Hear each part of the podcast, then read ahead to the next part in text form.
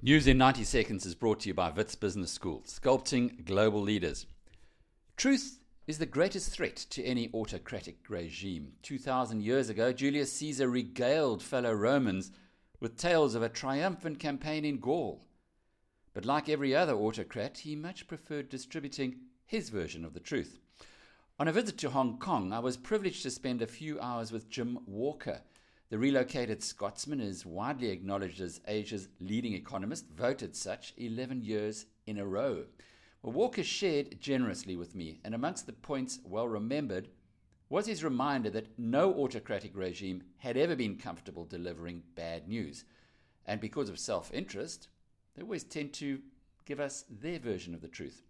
He was answering my questions about China's consistent official economic growth numbers, figures so steady that had they come from an investment portfolio, you'd quickly conclude it was a Ponzi scheme.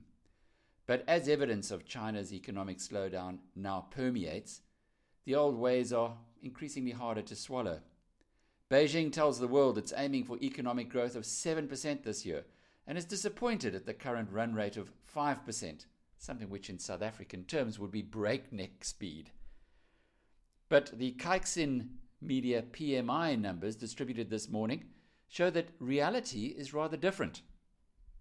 China's manufacturing output, this independent source says, is now at its worst level since 2009.